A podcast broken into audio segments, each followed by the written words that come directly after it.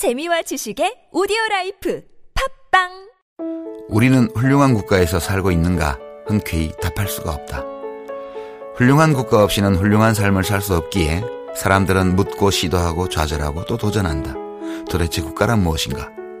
대한민국을 더 훌륭한 국가로 만들려면 우리는 각자 무엇을 어떻게 해야 하는 것일까? 나는 이런 의문들에 대한 답을 찾고 싶었다. 이 책은 오늘의 시점에서 내가 찾은 대답이다. 유시민 국가란 무엇인가 개정판 도서출판 돌베개 맛있어 너무 맛있어 와, 아삭거리는 소리 들려? 와, 진짜 맛있다. 이 김치 어디에서 샀어? 김치 어디서 샀냐면 화 뭐? 무슨 김치라고? 그러니까 어디 김치냐면 바로 뜸들이지 말고 빨리. 도대체 어디 김치야? 화통 김치 화통 김치라고 국내산 재료로 100% 자체 생산하는 화끈하게 통하는 화통 김치 얼른 검색해서 사 먹어 한글도 남보다 빨리 깨치고 참 똑똑했는데 갈수록 실력이 뒤처지는 것 같아 걱정이에요 혹시 초등학교 교과서 본 적 있어요? 어려운 어휘가 너무 많아요. 학교에서는 어휘 개념을 하나하나 설명해 줄 시간이 정말 부족하잖아요. 그럼 어떡하죠? 내 아이의 어휘만큼은 내가 책임져야죠. 어휘 공부의 정성. 초등어휘 3천, 초등어휘 5천. 검색창에 초등어휘 3천을 쳐보세요 눈에 들어가도 상처 위에 발라도 혹은 아이들이 실수로 먹더라도 괜찮아야 한다는 마음으로 달려왔습니다. 이렇게 좋은 화장품 전 국민과 나누기 위해 수아비스 아이 모델 선발 대회를 개최합니다. 아이부터 어른까지 수아비. 아이를 포함한 가족 모두가 참여 가능합니다. 지금 검색창에 수아비스 화장품을 검색하세요. 아이부터 어른까지 수아비. 평생을 수아비스와 함께할 모델 바로 여러분과 여러분의 아이가 될 수 있습니다. 아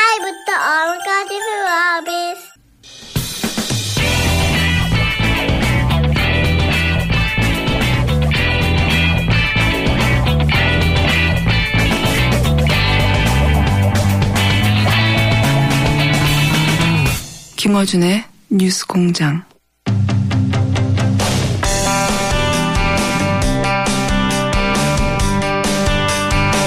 특검의 새로운 기준을 마련했다. 이렇게 평가할 수 있는 박영수 특검팀이 수사 활동을 마무리했죠. 한번 되돌아보겠습니다. 국민의당 김경진 의원 연결돼 있습니다. 안녕하세요. 네, 안녕하십니까. 네. 이 출범할 때만 해도 과거 특검들처럼 요란하다가 결국 빈수레로 끝나는 거 아니냐 이런 걱정들 많이 했는데 의원님도 그런 걱정 하셨죠? 예, 그렇습니다. 예. 워낙 과거 네. 특검들이 그랬으니까요. 예, 근데 이번은 이제 조금 이제 뒤돌아서서 생각을 해보면 네. 특검이 수사를 할 만한 여지가 있었던 게 과거 특검 사건들은 일반 검찰에서 상당히 많이 이렇게 수사를 한 상태에서 수사가 종료되고 특검으로 넘어왔었는데요. 예. 이번 사건은 일반 검찰이 사실상 사건을 접수하고 거의 방치하다시피 하다가 음. 나중에 국민 여론에 이 떠밀려서 어쩔 수 없이 일부 수사를 시작한 상태에서 특검이 사건을 가지고 왔습니다. 음. 그러다 보니까 이제 상당히 수사를 할 만한 대상도 많았고 또 수사를 할 만한 여지도 충분히 있었기 때문에 음. 이 같은 성과를 거두었는데요. 그런 조건도 어쨌든- 있지만 그것만 가지고도 다 설명이 안 되지 않습니까? 이- 이번 설명은 특검에서. 안 되죠. 예. 그러니까 사실은 일반 검찰은 초창기에 이제 이 고발장을 접수하고 한 달 동안 압수수색영장도 발부를 안 받았거든요. 그때 검사 두 명 배치했다고 좀 처음에 들었던 것 같은데. 형사 8부에 검사 2명을 초기에 배치했다가 나중에 3명으로 늘었고 네. 사실은 그 최순실 씨가 인천공항으로 입국할 때 최순실 씨 체포도 안 했고 들어와서 뭐 이것저것 재산 정리라든지 증거 인멸할 시간까지 주었지 않습니까? 그렇죠. 형사 8부에 두명 배치했다는 게 검찰 출신이 보기에는 어떤 의미입니까? 지금 이 사건을 형사 8부에 배, 정하고 검사를 두명 배치했다는 게. 그러니까 초창기에는 검찰이 수사를 안 하겠다고 사실상 밖으로 얘기한 거나 진배 없는 그런 분위기였죠. 검찰총장이 이 수사 안에 선언한 것과 마찬가지죠. 예, 그게 정상적으로 수사 의지가 있다면 사실은 특수부로 바로 배정이 됐어야 되고요. 예. 이만큼 큰 어떤 권력형 비리 사건이라면 특수부 부서 두 개 내지 세 개를 집중적으로 이렇게 투입을 하겠다고 곧바로 선언을 하고 그다음에 압수수색부터 시작을 해야 됩니다. 예. 근데 일류 특수부가 아니라 일반 형사부로 배당이 됐고 그것도 검사 두 명. 그리고 나서도 아무런 수사를 한 달 동안 하지 않았다. 예. 이런 부분은 초창기에는 수사 의지가 전혀 없었다라고 예. 이 해석이 되는 거죠. 전혀 완전 100% 없는 거죠. 사실 그때는 뭐 대통령도 살아 있었고 소위 이제 우병호 라인도 살아 있었으니까 어, 그렇죠. 예. 저 저희도 우병우 씨가 아마 시- 지금 기억해 보면 10월 25일 정도 해서 아마 사직 퇴임 처리가 됐었는데 예. 우병우 씨 사직한 이후부터 수사가 좀 굴러가기 시작했고요. 음. 사직 이전까지는 수사가 거의 안 굴러갔다라고 음. 봐야 될 것 같습니다. 그, 그러면 이제 우병우 민정 당시 민정수석이 수사 진행 과정을 완전히 장악하고 있었다 못하게 뭐 이렇게 볼 수도 있겠네요. 민정수석이. 그렇죠. 수사의, 수사의 일거수일투족을 우병우 수석이 파악하고 있었을, 있었다고 보여지고요. 예. 또 수사 진행이 못 되도록 이런저런 압력을 많이 넣었겠죠. 자, 어, 그런데 지금 특검은 그 검찰의 그 불과 6개월 전에 행보하고 비교할 수 없는 정도의 결과를 내놨는데 우선 특별히 칭찬해주고 검찰 출신으로서 야, 이것은 정말 잘했다. 칭찬해주고 싶은 대목부터 얘기해 주십시오. 가장 잘한 게 이제 문학의 블랙리스트 수사죠. 아, 그게 예. 그렇습니까? 그 김기춘, 조윤선 이분들 국정감사장에 나와서 어떻게 얘기하고 어떻게 버티는지 보셨지 않습니까? 그렇죠. 예. 예. 사실은 김영한 민정수석 비망록이 있었는데 거기에 대해서 교묘하게 이 상황 해석을 달리하는 어떤 멘트들을 해야 되지 않습니까? 다 빠져나갔죠, 사실상. 예. 예, 김기춘 실장 얘기에 따르면 그거는 이 김영한 수석이 자기 독자적으로 해석한 자기 머릿속의 생각을 기재해 놓은 것이지 자신들이 지시하거나 아니면 음. 청와대 회의 때 내용은 저 얘기된 내용은 전혀 아니다 뭐 이런 식으로 얘기를 했었고 예. 거의 대부분의 사람들이 부인하고 있었기 때문에 특검도 수사하기 만만치 않았을 텐데 아, 그렇군요. 예, 근데 어쨌든 김기춘, 조윤선, 신동철, 김종덕 장관, 정관주 차관 구속된 사람만 해도 벌써 다섯 명 구속이 됐으니까 예. 거의 그 점과 관련해서는 완벽하게 수사를 했다라고 보여지고요. 검찰 출신이니까 좀 보, 보시는 게 다르군 하군요, 확실히. 예, 예. 일반인들은 번째- 삼성 이재용 부회장 얘기를 하는데. 네, 삼성 이재용 부회장은 사실은 저는 조금 좀 아쉽게 생각을 합니다. 아, 그래요?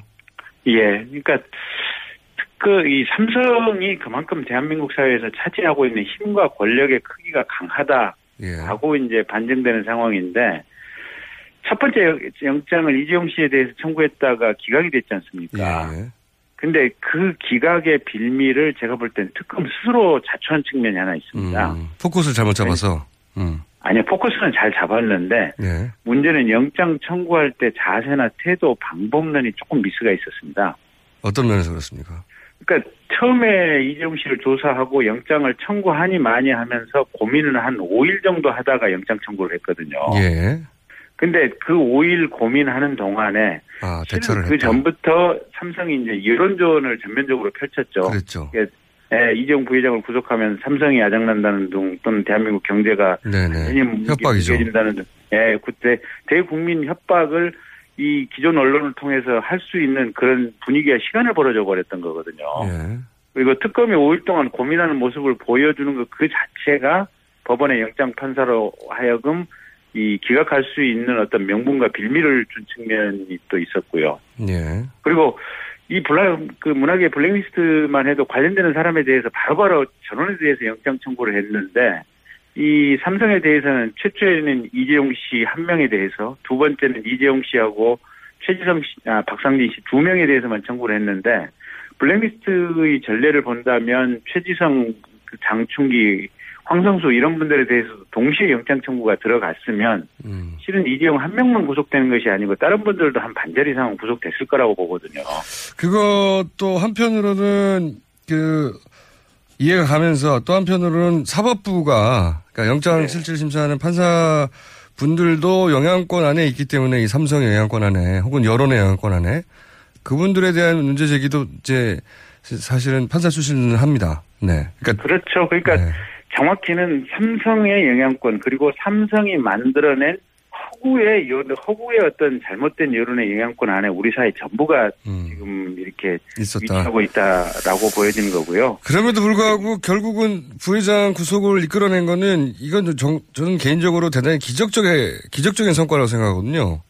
그렇죠. 아무리 자료를 잘 보강했어도 혹은 말씀하신 대로 여론전에 넘어가지 않고 바로 영장 청구해서 또 기각됐을 거라고 저는 생각하는데 그렇죠. 그러니까 네.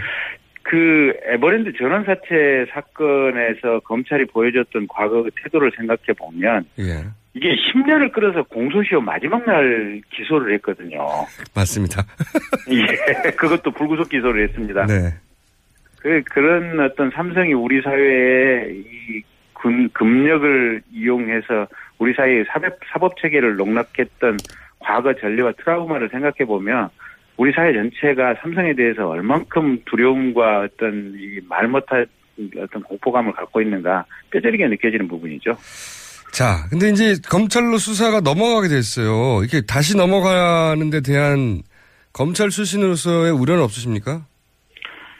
그러니까 사실은 저는 우려 반 기대 반이에요. 그래요?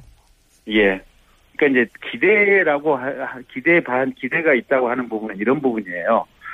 지금 이 사건 수사 과정에서 검찰에 대한 국민의 실망감이 굉장히 컸지 않습니까 보면. 네.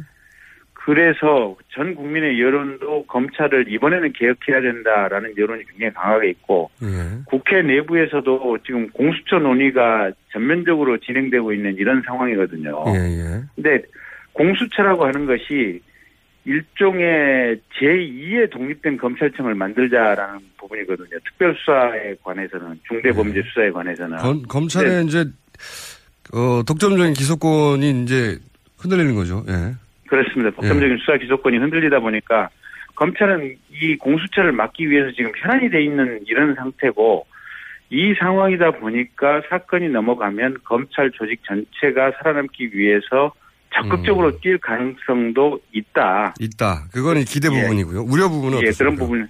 기- 우려 부분은 사실은 우병우 씨 수사도 지금 특검에 의해서도 제대로 되지 못했거든요. 그러니까요. 근데 그 이유가 우병우 씨를 제대로 수사하게 된다면 현재의 검찰 상층부에 대한 수사로 연결될 가능성이 충분히 음. 있다. 그렇겠군요. 예. 예, 그래서 파견 검사들 내부에서도 우병우 씨 수사에 대해서는 느낌이 여러 가지로 좀 복잡 다양했다라고 알려지고 있거든요. 근데 음. 자신의 상관을 검- 직접 수사해야 될 수도 있는 상황에 직면할지도 모른다 이런 거죠. 예, 그렇습니다. 음. 그래서 이게 일반 검찰로 다시 돌아가게 된다면 그런 우려가 훨씬 더 강력, 강력해지는 거죠. 그렇군요. 예. 어느 쪽 힘이 더 셀 거라고 보십니까? 둘 다 있을 수밖에 없죠. 사실은. 근데 이제 이 오병훈 씨 수사하고 그다음에 이제 남는 부분 재벌 수사라든지 비선 진료 또 박근혜 대통령의 여죄 수사 요 두 가지가 각각의 입장이 달라지는 거죠. 검찰 내부에 대한 사정 부분은 어, 이러나 저러나 약하다 동력이 약하다라고 보여지고요. 예. 박근혜 대통령에 대한 수사라든지 기타 재벌 수사 또 비선 진료 관련된 수사 이런 부분은 강하게 이루어질 가능성이 충분히 있다고 보여집니다. 근데 이제 특검법이 어 뭐 관련해서 인지된 수사 이런 식의 제약을 했기 때문에 우병우 씨 관련 수사도 제약이 많았다고 하는데 지금 말씀하신 검찰 수뇌부하고 연관성이 없다 하더라도 근데 네. 검찰로 돌아가면 그런 제약이 없으니까 네. 검찰 수뇌부하고 관련 없는 개인 비리나 이런 쪽으로 수사 방향을 틀어서라도 수사가 진행될 수는 있겠습니다. 그죠? 가능하기는 한데 예. 어쨌든 이번 사건에 대해서 수사할 여지들이 여전히 많이 남아있는 상태이기 때문에 예. 실은 우병우 씨라든지 검찰 수뇌부 수사를 맨 첫 번째 수사 대상 과제로 하지 않을 안 것이다. 삼아도 되는 거거든요. 그렇죠. 그래서 예. 수사의 대상 서열이 밀릴 가능성은 여전히 있는 거죠. 알겠습니다. 또 한 가지 여쭤볼 게 이제 그 뉴스를 특검 관련 뉴스를 듣다 보면 공소유지가 중요하다는 얘기를 계속 합니다. 근데 이 공소유지가 굉장히 생소하거든요, 일반인들한테는. 이게 왜 예. 중요하다는 거지? 왜 자꾸 마지막 브리핑에서도 공소유지, 공소유지 하는 건가? 예. 공소유지를 좀 설명해 주시고 이게 왜 중요한지 추가적으로 설명 좀 그러니까 해주죠. 이제 예. 이렇게 보시면 됩니다. 그 특검 조사실 안에서 수집한 증거 자료 또 그 안에서 조사하고 이렇게 얘기를 들었던 진술 내용들 이런 것들이 조서라든지 녹음 녹화 파일로 이렇게 되어 있지 않습니까 보면 그걸 이제 법정에 제출하면 대부분의 피의자들이나 증인들이 이런 식의 얘기를 합니다. 아 그거 저 그때 당시에 검사님이 저에 대해서 은근히 협박을 해서 그런 식으로 얘기를 할 수밖에 없었다고. 음, 강압적인 분위기 막- 하에서. 예, 예. 그, 최순실 씨 특검 조사로, 조사받으러 가면서 여기는 민주 특검이 아닙니다라고 네네. 외쳤던 거 기억하시죠? 네. 예, 그런 행태들이나 이 국민을 속여 먹는 이런 어떤 자세들이 법정에서는 수없이 나타납니다. 음.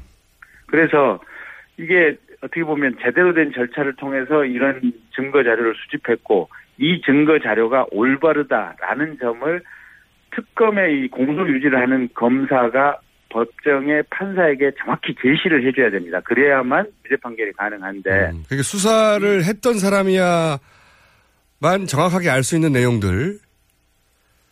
그렇습니다. 그러니까 예. 수사를 안 했던 검사가 공소 유지를 위해서 들어가면 예. 본인이 직접 경험하지 않았던 부분을 음. 가지고 증거자료 제출을 하고 증인신문을 하다 보니까 음. 굉장히 비효율적이고 어렵게 되는 거죠. 그렇군요. 그래서 직접 수사를 담당했던 파견 검사들 본인이 공소유지까지 같이 하는 것이 유죄 입증에 훨씬 효과적이고 유리하죠. 음. 그런 그게 이제 공소유지고. 그러니까 죄가 있다고 했는데 죄가 있다는 걸 끝까지 입증해 내야 하는 게 이제 공소유지인 거죠. 그렇습니다. 법정에서 유죄 판결이 나와야 유죄지 특검이 아무리 기소를 했다고 하더라도 법정에서 증거가 불충분하다, 증거가 부족하다라는 이유로 무죄 판결이 나오면 그렇죠. 그 사람들은 어, 나 무죄, 무죄 받았으니까 억울하게 재판 받았다 이런 식으로 얘기를 하거든요. 네.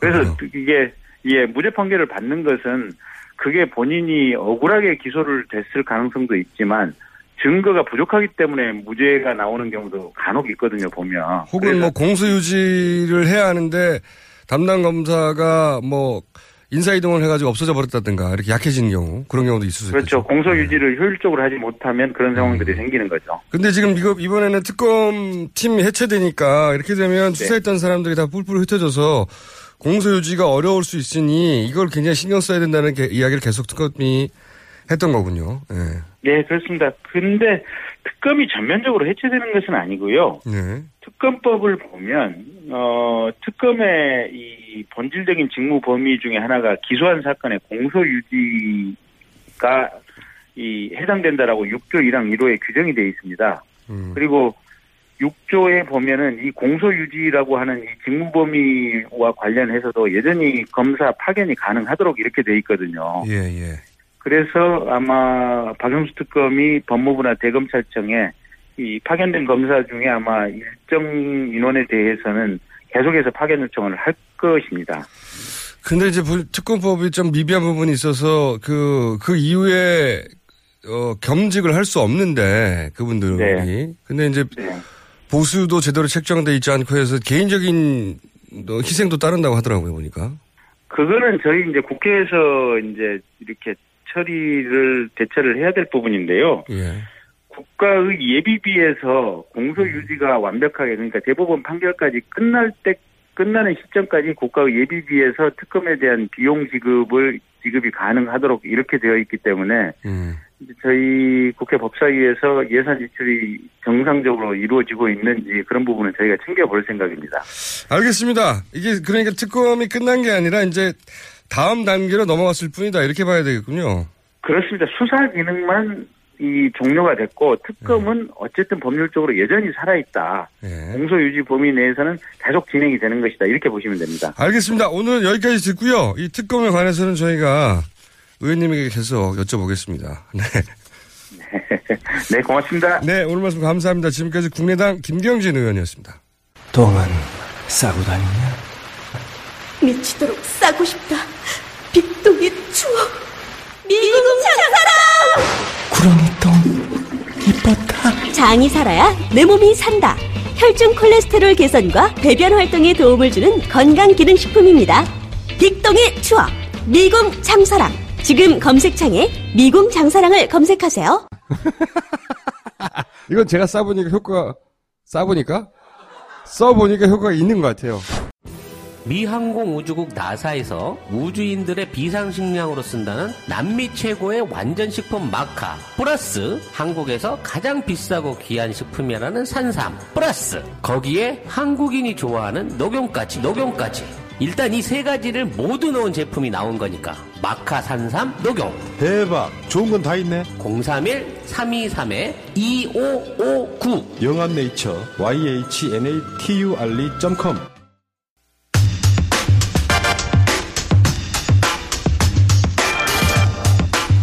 자, 4대 천왕.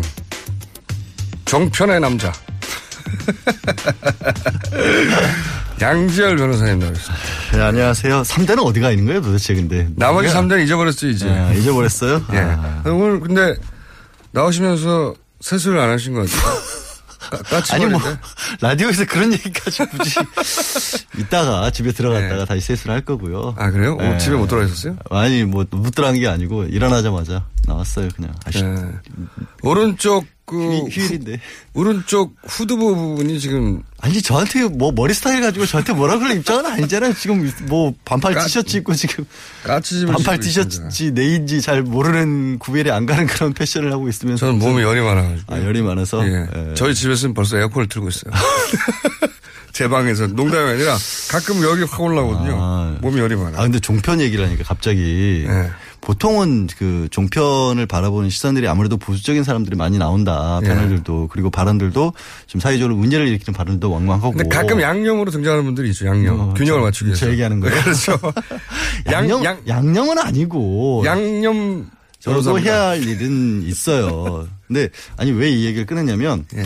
그래서 말씀드린 것처럼 보수적인 편으로 보는 시각들이 있는데 이 종편들이 또 이제 광화문 인근에 많이 있잖아요. 예. 요즘 그 토요일이나 이럴 때 집회가 있을 때면 그렇게 보수적인 걸로 분류돼 가는 그런 패널들마저도 이 태극기 들고 나오시는 분들이 무서워서 도망을 다니시더라고요.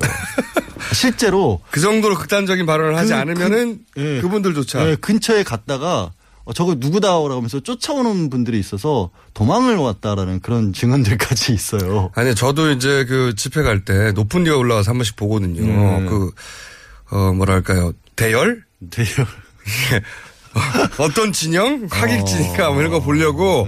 근데 태극, 저는 이제 친박 집회라고 하는데, 친박 집회라는 게 더 맞는 표현이라고 봅니다. 그, 친박 집회를 보면 참 재밌는 것이요. 예를 들어서, 어, 7시 이제 본 집회다. 그러면 한 3시, 4시에 오시는 분도 있지 않습니까? 그러면은 좌우로 정렬. 좌우로 정렬. 예, 좌우로 이렇게 팔을 벌려 서로 닿지 않는 앞뒤 아. 간격과 좌우 간격을 일정하게 유지해서 쫙 퍼져요. 처음에는 왜 저러시나 했어요. 그게 사람이 많이 보임, 많아 보입니다. 근데 그걸 보면서 아, 이건 참 어떻게 그런 생각까지 조직적이다. 했을까요? 그리고 근데 그걸 또 잘 들어요. 다들 그 얘기를 들은 거죠. 쫙 그렇게 높은 데서 보신 보지 않으면 그게 안 보이거든요. 앞뒤 좌우 간격을 맞춰서 쭉 서요. 그래서 사진은 그 높은 데에서 위에서 찍으니까. 네. 그 사람 눈높이 찍는 경우가 많지 않습니까? 아니면 조금 조금 음. 위에서 있거나 그러면 굉장히 많아 보여요. 물론 뭐 집, 본 집회 시간이 되면 전국에서 온 분들이 모여서 그 중앙 시청 광장 꽉 차요, 분명히. 아니 그런데 지금 이 지적을 하신 게 굉장히 중요한 게 그 집회를 저도 근처에서 몇 번 봤거든요. 네. 가면 뭔가 이쪽에 촛불 집회 같은 경우는 굉장히 다양하고 사람들도 네. 와 정말 중구난방이에요. 통제는 안 되죠. 통제가 안 되죠. 예. 각자 자유롭게들 오고 왔다 갔다. 연령대도 그렇고 나와 있는 분들도 그렇고 또 각 정당이나 아니면 뭐 어떤 뭐 세력에서 조직에서 나온 네. 분들도 있어도 따로 따로 따로 온갖 사람들이 다 하고. 있잖아요. 네, 온갖 사람들이 다 평소에 못했던 얘기들도 하고 있고 그런데 저쪽을 가면 정말 무서워요, 약간은. 그러니까 무섭죠. 위에서 뭔가 조직된 거에서 정말 일사불란하게 움직이고 있고 단상에 올라가서 얘기하는 사람들 말고는 그 사람들이 소리 치라 그러면 소리 지르고 있고 안 그러면은 그때로 막 주장이 없어요, 거기서. 그냥 멍하게 있어요. 주장이 없고. 그러다가 위에서 태극기 누가 한번 막 흔들면 또 소리 한번 지르고 그런 상황인데 제가 그런 데서 나오는 얘기들이 요즘 너무 무서우니까. 거기에 그리고 외국인 노동자들도 오거든요. 아, 외국인 노동자들 저는 네. 그건 못 봤는데. 그분들 한국말도 못해요. 무슨 말인지도 몰라요. 그분들은 어떻게 온 거야? 그래, 그래서 이제 동원됐다는 의심을 가지는 거죠. 그러니까 다 동원됐다고 말할 하는 수는 건 아니고. 없어요. 근데 분명히 동원 세력이 있는 것만은 거의 그건 뭐 분명- 확실해 보이는데 그건 분명해요. 그만큼 조직적으로 움직이고 있고 그래서 사실 오늘 이제 나눠 또 한 가지 얘기 드릴게요. 외국인 노동자도 있지만 그옷 깃에 태그가 여전히 붙어 있는 분들도 많이 있어요. 그건 뭐예요? 잠깐 말씀드렸는데 지난번에 주시 시간에 뭐냐면 그, 그 집회가 있는 곳의 근방에 가면요. 옷집들이 하는 하소연이에요. 어, 그 나이 지긋한 분들이 네. 들어오셔가지고 행세극으로 보고 굉장히 그 안정적인 주거 활동을 하지 주거 생활을 못하는 분이 아닌가 싶은 그런데 옷을 돈을 현금을 내고 사요. 아, 그 자리에서 그런데 집회가 끝난 다음에 반품을 합니다. 그래서 태그를 안, 못 떼는 거예요. 아니 그건 업무 방해지. 하지만 그 어쨌든 어쨌든 제 말은 뭐냐면 어, 그런 정도의 일까지 벌어지고 그게 있다. 동호 그게 이제 주기적으로 벌어진다고 하니 한 번이 아니라 아니, 그리고 저기 그 박원순 시장까지도 도저히 못 견디겠다고 한 게 바로 시청 옆에 서울 도서관 옛날 시청 자리 네. 들어가가지고 거기서 술 드시고 또 소리 지르고 하는 바로 도서관 이용이 불가능할 정도에서 그리고 그 거기 이제 그 가관분들 있잖아요 시청. 제가 물어본 적도 있어요. 저거 저다 허가 받은 거냐고. 천막이나 뭐 이런 거 아, 있잖아요. 집회를 예. 위해서 다 불법이에요 사실은. 그러니까 그거를 이게 발언도 그렇지만 집회나 표현의 자유 이런 걸 늘기에는 집회라고 하는 것은 정치적인 어떤 의사 표시를 하는 건데 동원된 정치적 의사 표시라는 건 있을 수가 없잖아요. 본인의 의지가 아닌 한은 게다가 거기서 저는 이제 형평성을 또 말하고 싶어요. 말씀하신 대로 무슨 그 집회의 과격성 발언들이 점점 무서워지잖아요. 뭐 뒤통수를 야구방망이로 몽둥이 들고 나오잖아요, 정말로 대놓고. 그 뒤통수를 야구방망이로 친다고 하는 게시물이 올라오고 그 다음 날 그 박영수 특검 집 앞에 다 몰려가고 진짜 방망이를 들고 와서 휘두르면서 소리를 지르고 군복 입고 나왔던 것 같은데. 네. 그리고 사진 불태우고 그런데 거기에 대해서 이게 이제 죄를 물을 수 없다라고 경찰청장이 얘기를 해버리니까 그러니까 이거를 제가 보기에는 구별을 못해서 그러는 건지 의지가 없는 것 같은 게 사실은 이거는 단순하게 왜 우리도 인정할 거는 그런 게 있습니다. 촛불 집회에도 과격한 정도의 발언을 하시는 분들이 있고 그걸 있는 그대로만 놓고 본다면 상당히 무서워 보이는 게 있지만 네. 근데 왜 우리가 이게 정확히 법으로 이 말은 된다 안 된다를 정하지 못하더라도 나오는 상황이라는 게 있고 네. 또그 뉘앙스라고 해야 될까요? 그런 게 있잖아요. 그거는 봤을 때 양상이 분명히 다르단 말이에요. 실제 협박이라고 한 거, 그러니까 듣는 사람이 예를 들어서 딱 그거죠. 박영수 특검이 그 얘기를 들었을 때, 어우 저 정도면 정말 무섭다라고 느낄 만한 상황이 있고, 그다음에 요 말 자체만 글자가 들어놓고 무서운 얘기지만 저게 실행 가능성도 별로 없고, 네. 그냥 그 자리에서 하는 얘기라는 건 다른데 그거를 똑같이 보는 것 같아요 경찰에서. 그 의도적으로 똑같이 보는 게 아닌가 싶은 게 왜냐하면 예를 들어서 과거에 그 이 경찰 사법 당국이 어 이것도 훨씬 경미한 사안으로 훨씬 훨씬 훨씬 더 경미한 사안으로 많은 사람을 구속하거나 혹은 많은 사람을 처벌한 경우가 있거든요. 뭐 유인물 뿌렸는데 그렇죠. 대통령 얼굴이 이제 들어간 유인물이에요. 그러면 처벌할 규정이 별로 없잖아요. 아, 그러니까 그걸 뿌리기 위해서 좀 높은 데 올라갔단 말이죠. 그 건물 건, 건조물 건조물 침입죄, 건조물 침입죄, 교통 방해죄 그거 뿌려가지고. 네. 그런 이렇게 억지로라도 죄를 삼으려면 얼마든지 굉장히 창조적인 법리였고 건조물 침입죄로 그분 그래서 끌려다니면서 계속 수사받았어요. 못하고. 그러니까 이거는 근데 그렇게 창조적인 법리가 필요한 게 아니라 말씀드린 협박죄를 적용을 하려면 게다가 집 주소 나오죠.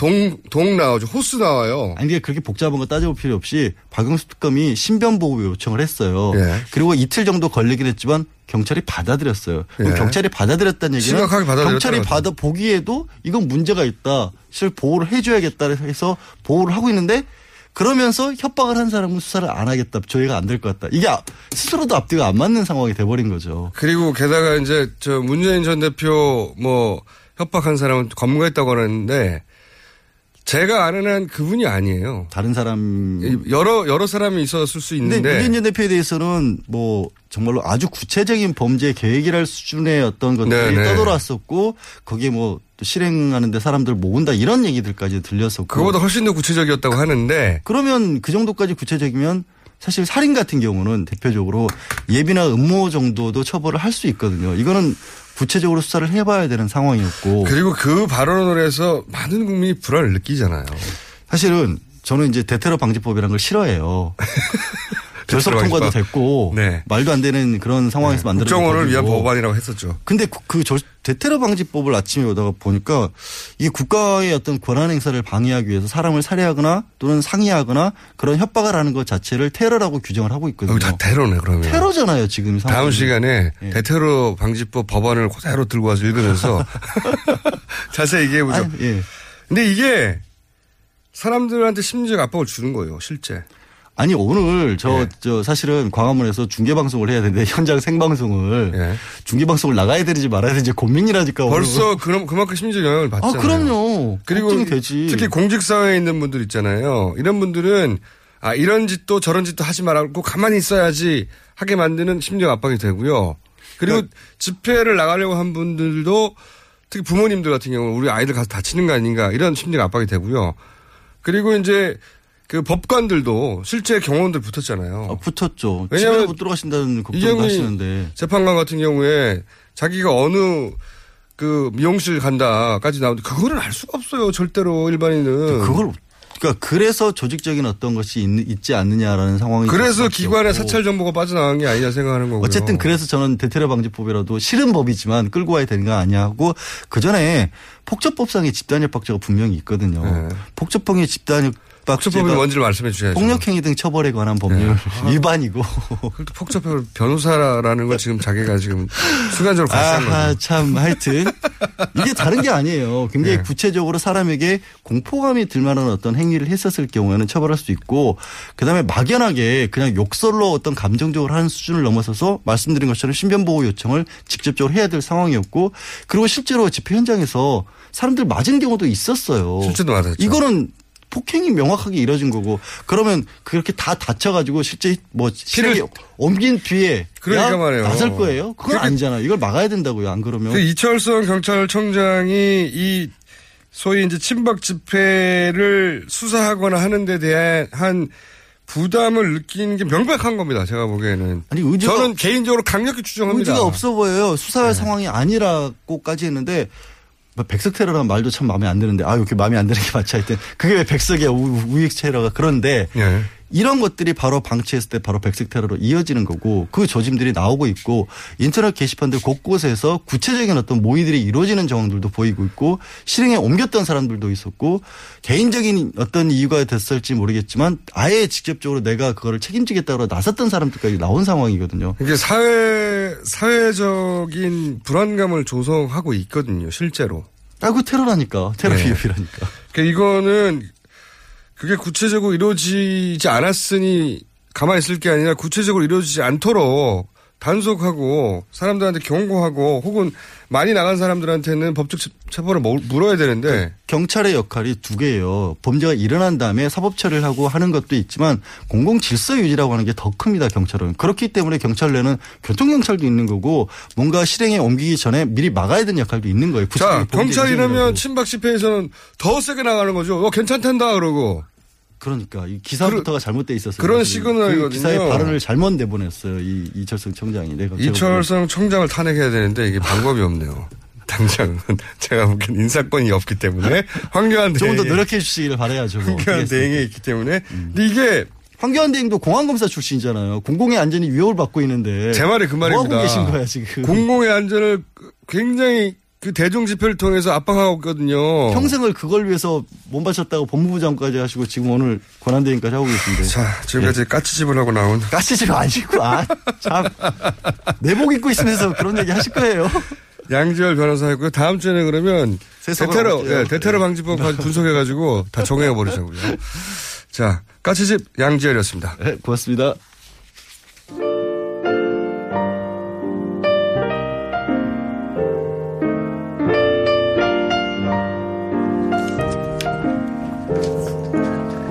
자, 불친절한 AS 특검팀에 대한 응원 문자가 정말 많습니다.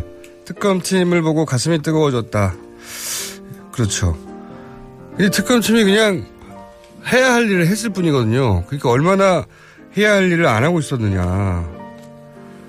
자, 특검이 예산 문제가 있다면 저는 계좌를 열어 후원금을 보낼 생각이 있습니다. 이런 분들 많고요. 그리고 오늘 휴일인데 뉴스공장 중독되신 분들이 또 문자를 좀 하셨네요. 일본 출장 중인 김범중입니다. 매일 이 방송을 듣고 있을 아내에게 안부를 전합니다. 이런 안부는 직접 전하세요. 이 방송을 통해서 안부를 전하신 김범중 씨.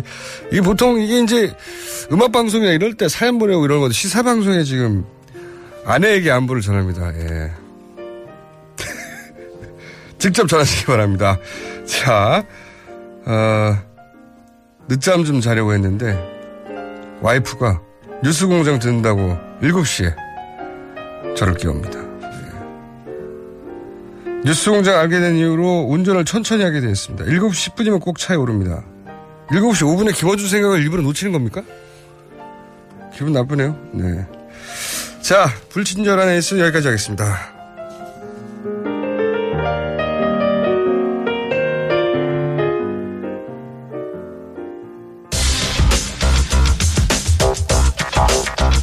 과학 팟캐스트 분야를 사실상 연분이죠. 네.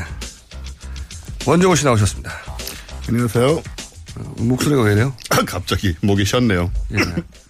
자, 오늘은 이게 굉장히 힘든, 힘든 한 두 달이었어요. 네. 원래 이제 정통과학을 우리가 얘기하다가 외계인 뭐 이런 얘기하다가 갑자기 이제 탄핵 종목이 들어가면서 이제 과학과 시세를 접목하기 시작해가지고. 네, 이제 좀 약간 지양하려고요. 네, 좀 다시 떨어지고. 밑창 떨어지고 큰 사건 나기 전까지는. 예, 뭔가 확 감이 오는 거 나오기 전까지는.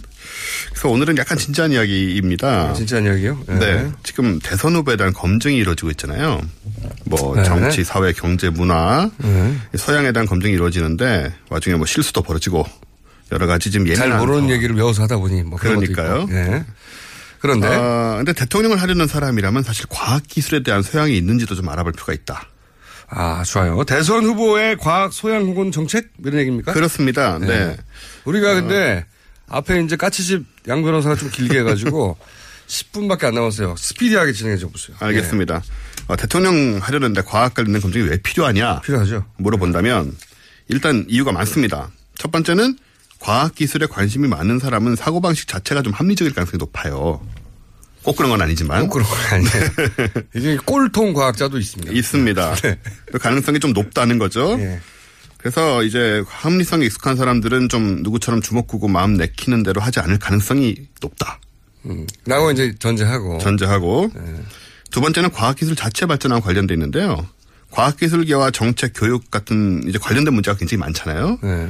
이 대통령이 이런 거에 아무 감도 없으면 결국은 그릇된 판단하고 잘못된 결정을 내리게 되고 이거는 과학기술계뿐만 아니고 우리의 소중한 세금이 잘못된 방향으로 쓰이는 어, 무서운 결과를 낳게 되는 돈의 것이죠. 논리에 따라간다든가 아니면 그냥 공무원의 논리에 따라가게 되는 거죠. 네. 그렇습니다. 이게 사실 지난 두 번의 대통령이 과학적 소양이 모자라서 사고를 많이 치셨어요. 예를 들자면요? 일단 4대강. 네. 이거 저 생태계와 생물학에 대해 인식이 좀 있었으면 감히 버릴 수 없는 일이거든요. 네. 대신 이제 이분은 이제 토목학에 대한 그렇습니다. 그걸 이제 우리가 토목학과 금융학에 대한 네. 지식이 높으셔가지고 예. 그런 부분도 이제 과학과 밸런스를 맞췄어야 되는데 그게 안 돼가지고 또 와중에 정부 기조는 또 녹색 성장이었습니다 이때. 말도 안 되는 거죠. 이게 인지 부조화 상태에 놓이는 거죠. 그걸 사대- 아예 이제 모르고 계신. 사대강은 정말 이건 두고두고 네. 100년 200년 지나도 이게 비판받을 거예요. 그때 이랬다고 그때 망가졌다고. 그렇죠. 우리 옛날에 무슨 사색당파 이런 얘기 하듯이 예전에 굴욕으로 어, 근데 사대강이라는 정책이 있었다고. 말도 안 되는. 고유명사화돼서. 예. 근데 이게 이제 어느 정도 심각한 문제는 제가 설명을 드리면 이때 22, 23조 원을 썼잖아요. 이걸 만약 우리가 과학기술에 썼다. 그러면 거짓말 하나 안 보태고 달 탐사 로켓, 화성 탐사 로켓, 목성 토성 탐사 로켓, 힉스 입자 발견한 그 장치, 그리고 중력파 발견한 장치 등 이거 장비 다 만들 수 있습니다. 그래요? 예. 큰 돈이네요. 예, 이런 전 세계의 위대한 로켓, 훌륭한 로켓들과 위대한 과학 장비 엄청난 막, 막 20km씩 되고 길이가 예. 이런 걸 다 만들 수 있는 돈을 다 여기다 쏟아부은 거죠. 그리고 나서 좋아진 건 하나도 없다는 겁니다. 좋아지기는 커녕 아시다시피 뭐 이번에 그돈다 어디로 갔을까? 그러게 말입니다. 이거 진짜 어떻게 좀 예. 알아내야 됩니다. 이거 진짜. 아무튼 예, 과학연구 기술 개발에 돈 많이 들지만 4대 강에 비하면 세 발의 피다. 어, 이 피 같은 세금 아까운 거 그리고 또 로봇 물고기 있었잖아요. 로봇 물고기. 예. 이것도 이제 공학 이런데 소양 좀 있는 사람이면 말이 되는 건지 아닌지 금방 눈치챌 수 있는 거거든요. 예. 이번 정권 도 그렇죠. 우리 창조 경제 로봇 했잖아요. 물고기 어떻게 됐어요, 근데? 가지고. 뭐 원래 이제 그때 각하께서 예. 좀더 이렇게 잘 해봐라 하고 무리한 명령을 내리셔가지고 잘 만, 만들려고 하다 잘 안 돼가지고 좀다 없어졌어요. 동작이 안 된다고 합니다, 제대로. 시속 20km가 나야 되는데 시속 뭐 2km가 나온다고 그러더라고요. 이게 이걸로 이제 받았어, 그러니까 그 성형 문제를 해결하겠다고 네. 했었는데, 예. 그렇죠. 대표적인 삽질 중에 하나죠. 창조 경제. 예. 이게 경제, 아. 예, 이것도 과학에 기반한 거라고 했는데 당시나 지금이나 뭔지 아무도 모르지 않습니까? 창조는 맞았어요. 창조적이었잖아요. 아 그런 의미에서요. 최순실 씨가 창조해낸 기법들이 이때까지 우리가 보았던 어 이 권력형 비리하고는 차원이 달랐거든요. 예, 그렇죠. 뭐 그렇게 생각하면 그렇긴 하죠. 어쨌든 뭔지 모르는 것을 추구하고 보는 게 참 비과학적인 사고 방식 아니겠습니까? 근데 그게 이제 창조경제의 본질이에요. 뭔지 모르는 걸 일단 추구해 보자. 이 공통점은 그 뒤에 다 돈이 있다니. 그렇습니다. 이권이 개입이 된 것으로 보이고 어쨌든 과학기술에 대한 좀 정직한 이해가 있었으면 창조경제라는 억지 개념을 안 쓰게 된다. 과정이나 결과도 많이 달랐을 것이다. 지금 그러면 혹시 박근혜 정권의 과학 정책 중에 야 저거는 제대로 됐으면 참 좋았을 텐데 혹은 아니면 어 뭐 없나요? 뭐 기억에 남는 거? 아, 뭐 없죠. 없 넘어가고요. 그러면 그러면 지금 후보들 지금 시간이 네네. 3분밖에 안 남았는데 후보 대표적인 후보들 한 지지율 한 4, 5위 정도까지 주르륵 대표적으로 눈에 띄는 거 후보의 순위와 상관없이 뭐가 눈에 띕니까? 아, 일단은 과학기술계에 있었다고 말씀하시는 안철수 후보가 그런 예. 얘기를 자꾸 하시더라고요. 근데 지금 현재로서는 우리가 알 수가 없어요. 그래서 검증을 해야 된다는 얘기를 제가 드리는 건데 네. 과학계에서 실제로 후보 검증을 위한 준비를 하고 있습니다. 예. 아 그래요? 예, 과학계가 예. 따로? 네네. 오. 이 수백 명의 과학기술인과 과학 관련자들이 참여하고 있는 ESC라는 법인이 있어요. 예. 저도 이사로 있는데요, 거기. 어쩌다 보니. 아 그래요? 아, 모르겠습니다. 어떻게 된 건지 저도. 본인이 과학에 대해서 뭘 한다고 지금 스크린이 말이에요. 여기는 과학기술인과 과학 시사 과학이나 관련자들이. 하면서 아, 네. 여기서나 그렇지. 딴 데서는. 촛불을 끌 수 있나 뭐 이런 얘기는 하- 하면서 막 그거는 저. 광화문 그 이불로 덮어야 된다는 얘기. 한국 물리학회에서 나온 얘기고요. 그런 데 어쨌든 예, ESC는 Engineers and Scientists for Change. 음. 우리말로는 변화를 꿈꾸는 과학기술인 네트워크. 인데 엔지니어와 과학자들. 네네. 과학기술인이라고 이제 뭉뚱그려서 얘기를 하죠. 과학기술 교육이나 정책 뭐 이런 것들, 과학계 비정규직 문제 많거든요. 네. 현안들이. 그러니까 여기서 대선 후보들을 초청해서 네. 토론회를 할 생각이 있다. 그러려고 하는 거죠. 오, 좋네요. 그래서 저희가 질문들도 수십 개를 지금 일단 뽑았어요. 질문 자체를 이해할 수 있어야 되는데. 예, 그래서 지금 신경을 많이 썼죠. 이해할 수 없는 질문은 안 하려고. 지금 일단 지금 대선 후보 어, 잠재 군두개를 속에서는 정책을 비교할 만큼 구체적인 게 나온 게 없다 아직은. 예, 뭐 한두 마디 하고 있는데 저희가 드리려는 이런 질문들만큼 구체적으로 이제 생각을 하고 예를 들어서. 어느 정도 구체적인 질문입니까? 어, 진지한 질문으로는 예. 예를 들어서 이런 게 있죠. 새로운 과학기술의 교육의 실체는 뭐고 어떻게 이루어낼 것이냐. 과학교육 관련된 얘기. 과학교육을 어떻게 할 거냐? 네, 그런 거 있고. 예, 아무 그다음에 텐데 대부분. 연구기관장 선출 시 낙하산 인사를 타파해야 된다. 이거 되게 중요하거든요. 예. 예, 이제 저 자기 모든 분야의 낙하산의 문제긴 그렇죠. 문제인데 특히 과학은 과학을 모르면 도저히 할 수 없는 일에 과학과 상관없는 사람들이 온다는 거죠. 맞습니다. 그런 사람들이 굉장히 많이 와서 문제가 되고요. 아니 뭐 모든 분야가 그렇긴 해요. 근데 조금의 연관성은 더 있거든요. 그렇습니다. 근데 이제 과학은 전혀 연관성 없는 분들이 와요. 네, 이번에도 좀 가을에 좀 심각한 문제들 좀 있었고요. 그리고 좀 웃기는 질문으로는 뭐 스티븐 호킹 말고 아는 장애인 과학기술자가 있느냐. 야, 그건 정말 어렵네요. 아마 안 나올 겁니다. 근데 국내에도 계시고 사실 많거든요. 있죠. 네. 근데 딱히 장애를 가진 과학자라고 따로 기억하는 경우는 별로 없으니까. 예, 사실 이건 장애인의 과학 접근, 과학 기술자로서의 네. 그런 부분에 대한 이제 인식을 알아보는 질문 중에 있는 거고요. 네. 좀 진짜 어려운 건 뭐 있어요? 진짜 어려운 거는요, 어, 진짜 어려운 것은. 지금까지 나온 것들은 대부분 일반론 정도로 넘어갈 것 같은데. 근데 사실 저희가 무슨 열심히 뭐잘 하겠습니다. 뭐. 웜홀을 어떻게 만들 수 있냐 이런 질문을 할 수는 없잖아요. 네. 어, 상대성 이론을 풀어봐라. 이런 질문을 할 수는 없으니까 되게 이제 되게 진지한 질문입니다. 근데 제가 되게 웃기게 본 건 뭐냐면 후보님은 과학 시간에 무엇을 배울 때 과학과 멀어지게 되었나요라고. 당연히 과학과 멀다는 걸 전제한 상태에서 하는 어, 질문이 있어서 이게 이제 우리나라 과학계 현실이죠. 아, 그, 예. 그 토론회 재밌을 것 같고 만약 네. 하게 된다면 어 저도 불러주세요. 예, 그래서 이제 저희가 이 질문지를 보낼 거고요. 이제 반응을 좀 보려고 하는데 어, 만약에 이제 어 이 질문지를 여러분 받으셨을 때 어, 따로 연락 드리셨, 드리게 될 거예요. 저희가 또 어때, 언제쯤 해보자고. 근데 모른 척 하지 마, 마시고 참여하시면 좋겠고요. 만약에 아예 무시하는 후보가 있다. 시간이 다 됐거든요. 제가 나중에 이 시간을 빌어서 조남을 공개할 생각을 하고 있으니 압박감을 많이 느끼시기 바랍니다. 알겠습니다. 원종훈 씨였고요. 어, 오늘은 또 3월 1일이라 휴일이기도 하지만 광장에 나가시는 분들이 있겠군요. 예, 네. 저도 갈 생각이고 고깃집을 잘 드시면 제가 있을지도 모릅니다. 네. 광장에서 혹은 내일 다시 뵙겠습니다. 안녕.